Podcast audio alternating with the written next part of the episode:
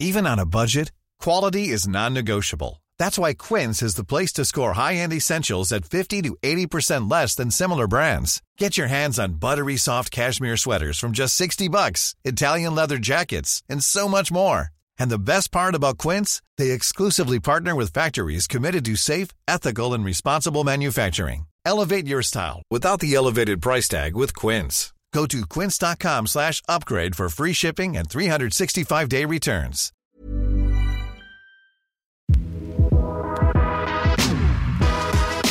I'm Sascha Kelly, and welcome to The Dive, the podcast that asks whoever said that business news needs to be all business. As well as producing podcasts and hosting The Dive, I also occasionally write things for Equity Mates, like our Get Started Investing newsletter. So, yesterday, I was putting together a list of artificial intelligence ETFs that you could add to a watch list. I mean, AI is everywhere at the moment, and I thought that that would be a kind of fun article to write. As I finished my research, I asked ChatGPT to summarize a website that I'd found. Within a few moments, the program had written me an article with investment options called Tech Titans, Emerging AI Stars, and Ethical AI Funds. To be honest, they sounded pretty good. And that's what made me think hang on, I haven't heard of any of these ETFs before. And it only took me a few more moments of reading the output to realize that none of these existed. That's why I hadn't heard of them. And I would be better served just to do the hard work and rewrite my own research. On the other side of the world, a lawyer named Steven Schwartz decided to do pretty much the same as me, turning to ChatGPT to help him finish some work. The program helped him finish a 10 page brief and the product cited more than half a dozen cases, except after he submitted it, no one could find these references because ChatGPT had completely made them up. Much like their tech creators at Burning Man, AI is hallucinating. It's Wednesday, the 7th of June, and today I want to know why is this technology telling us lies? And what are the repercussions for those of us who believe it? To talk about this today, I'm joined by my colleague here at Equity Mates and the co founder. I shouldn't sell him short. It's Alec Renehan. Alec, welcome back to the dive. Good to be back, Sascha. It's been a long month without the dive. We're a man down. Uh, hopefully, Darcy is listening to this, even as he's on the other side of the world. Um, but it's good to be back. Yeah, we might have a UK correspondent sometime soon, but let's get straight into it. Tell me about the legal case that led to this lawyer screwing up. What exactly happened? So, a man named Roberto Mata sued the Colombian airline Avianca, saying he was injured when a metal serving cart struck his knee during a flight to New York. One of the lawyers representing Roberto Mata was Steven Schwartz. Now, Avianca, the airline, asked a Manhattan federal judge to toss out the case, and Mata's lawyers, including Steven Schwartz, vehemently objected to this. And they submitted a 10 page brief uh, in response that cited more than half a dozen relevant court decisions. And this is where all the trouble begins. It's this 10 page brief that sets off another chain of events. That's right. So the brief cited a number of cases. There was Martinez v Delta Airlines, Zicherman v Korean Airlines, and of course the very famous case Varghese v China Southern Airlines, uh, with its discussion of quote the tolling effect of the automatic stay on a statute of limitations. Just one hitch, Sascha. None of those cases were real, and that discussion wasn't real either. The airline's lawyers, when they read the brief, couldn't find the cases. The judge himself read the brief and couldn't find the cases.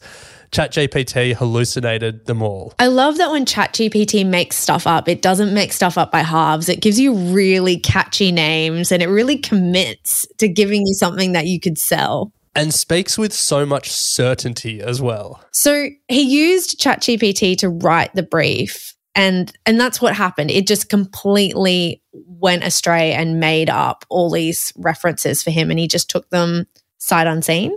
Yeah, that's right. Now, a little bit about Steven Schwartz. Uh, he is a lawyer of the firm Levidow, Levidow and Oberman, and he's practiced law in New York f- for three decades. So, so, he's pretty experienced. Yeah, some would say he should know better, but I guess uh, ChatGPT is new and We're all trying to figure it out.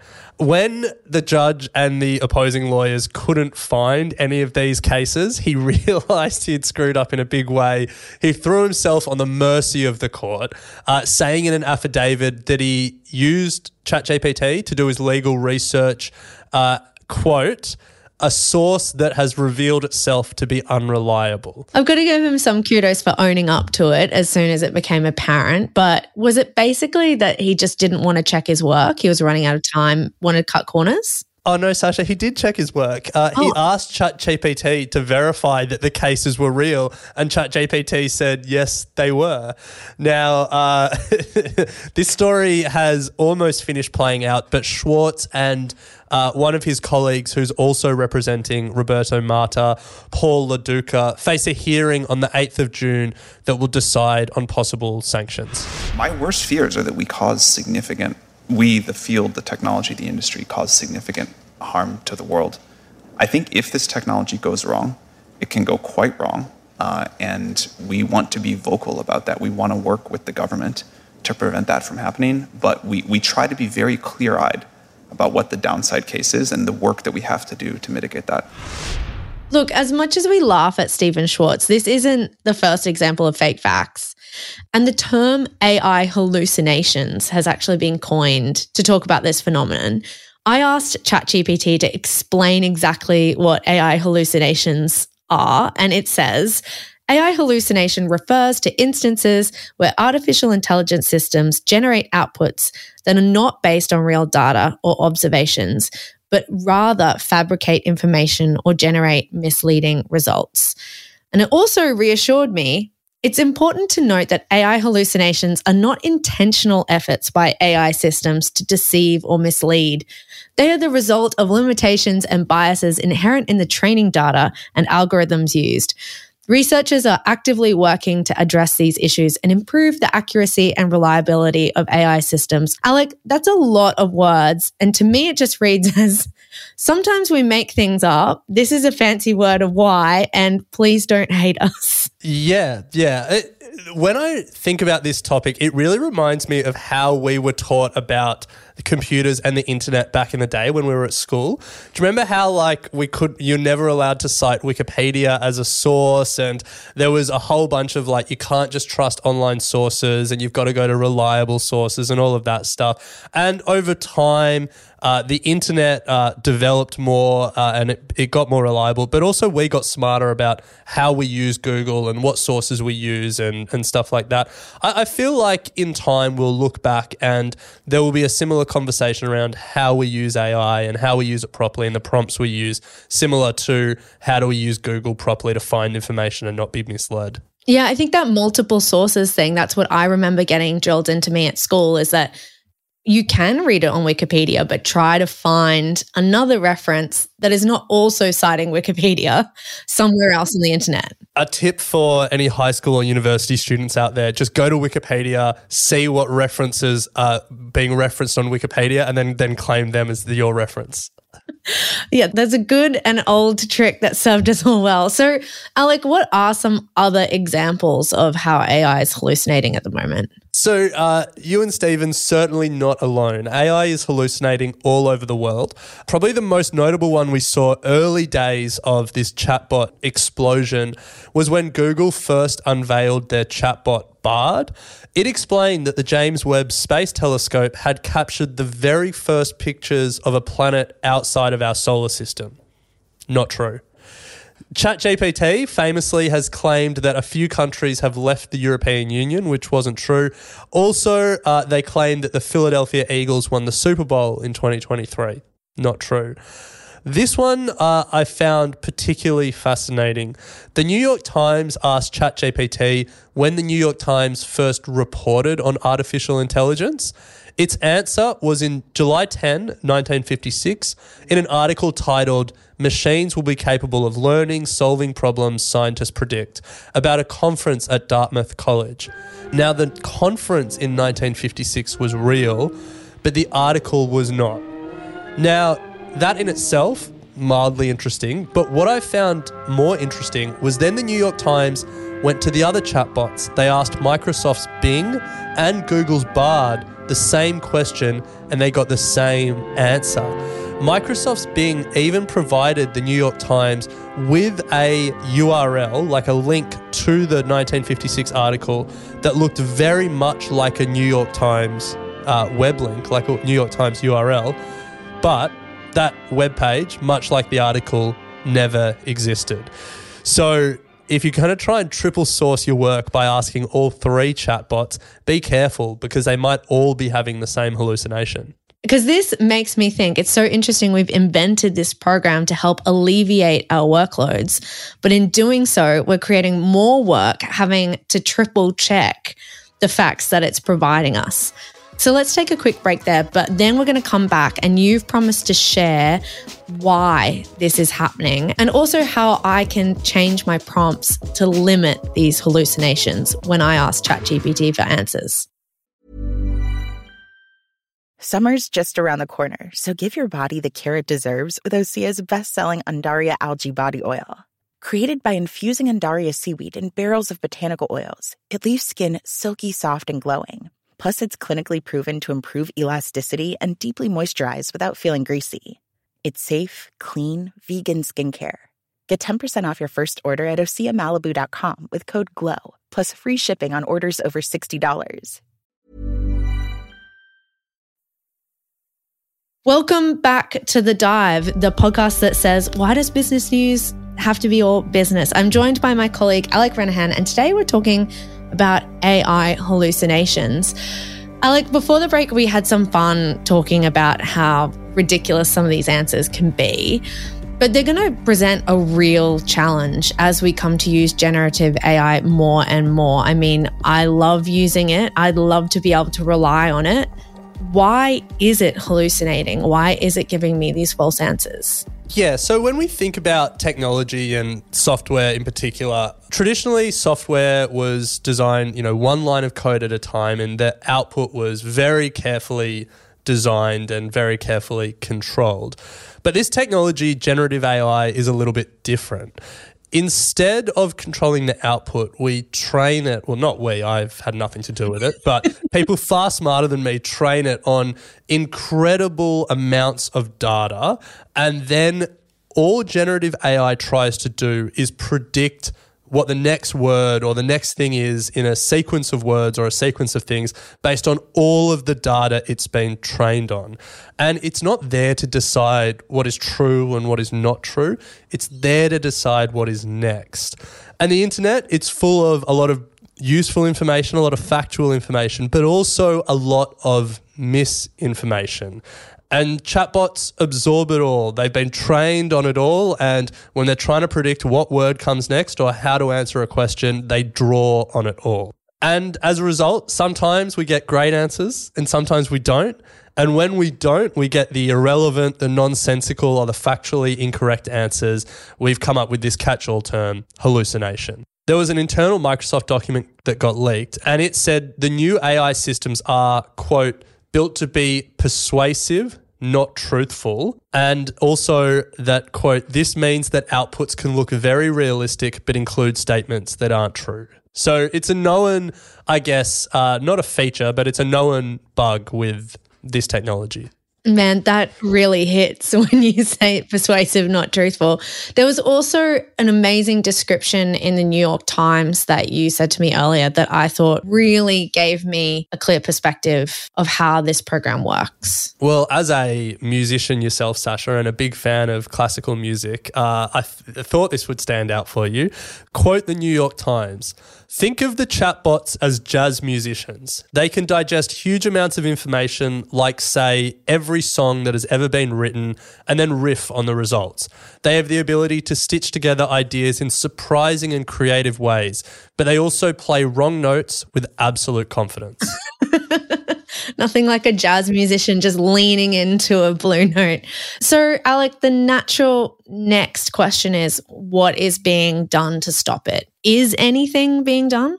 Yeah, there's a lot being done to stop it, but we should be very clear from the outset no one has stopped it yet. Sundar Pichai, the CEO of Google and Alphabet, recently acknowledged that, quote, no one in the field has yet solved the hallucination problems all models uh, do have uh, this as an issue.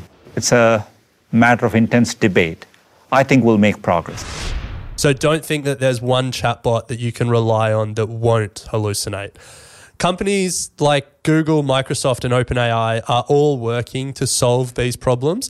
OpenAI worked to refine the chatbot using feedback from human testers. Uh, this is a technique called reinforcement learning, where the system is sort of trained to get a better understanding of what it should and shouldn't do.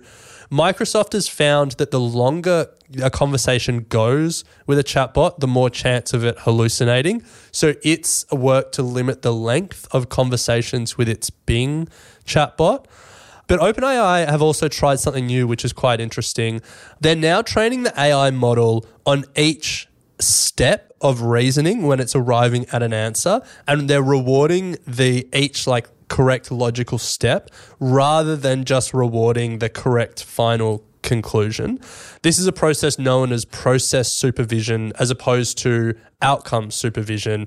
And it's meant to lead to better results, but also more explainable results from the AI.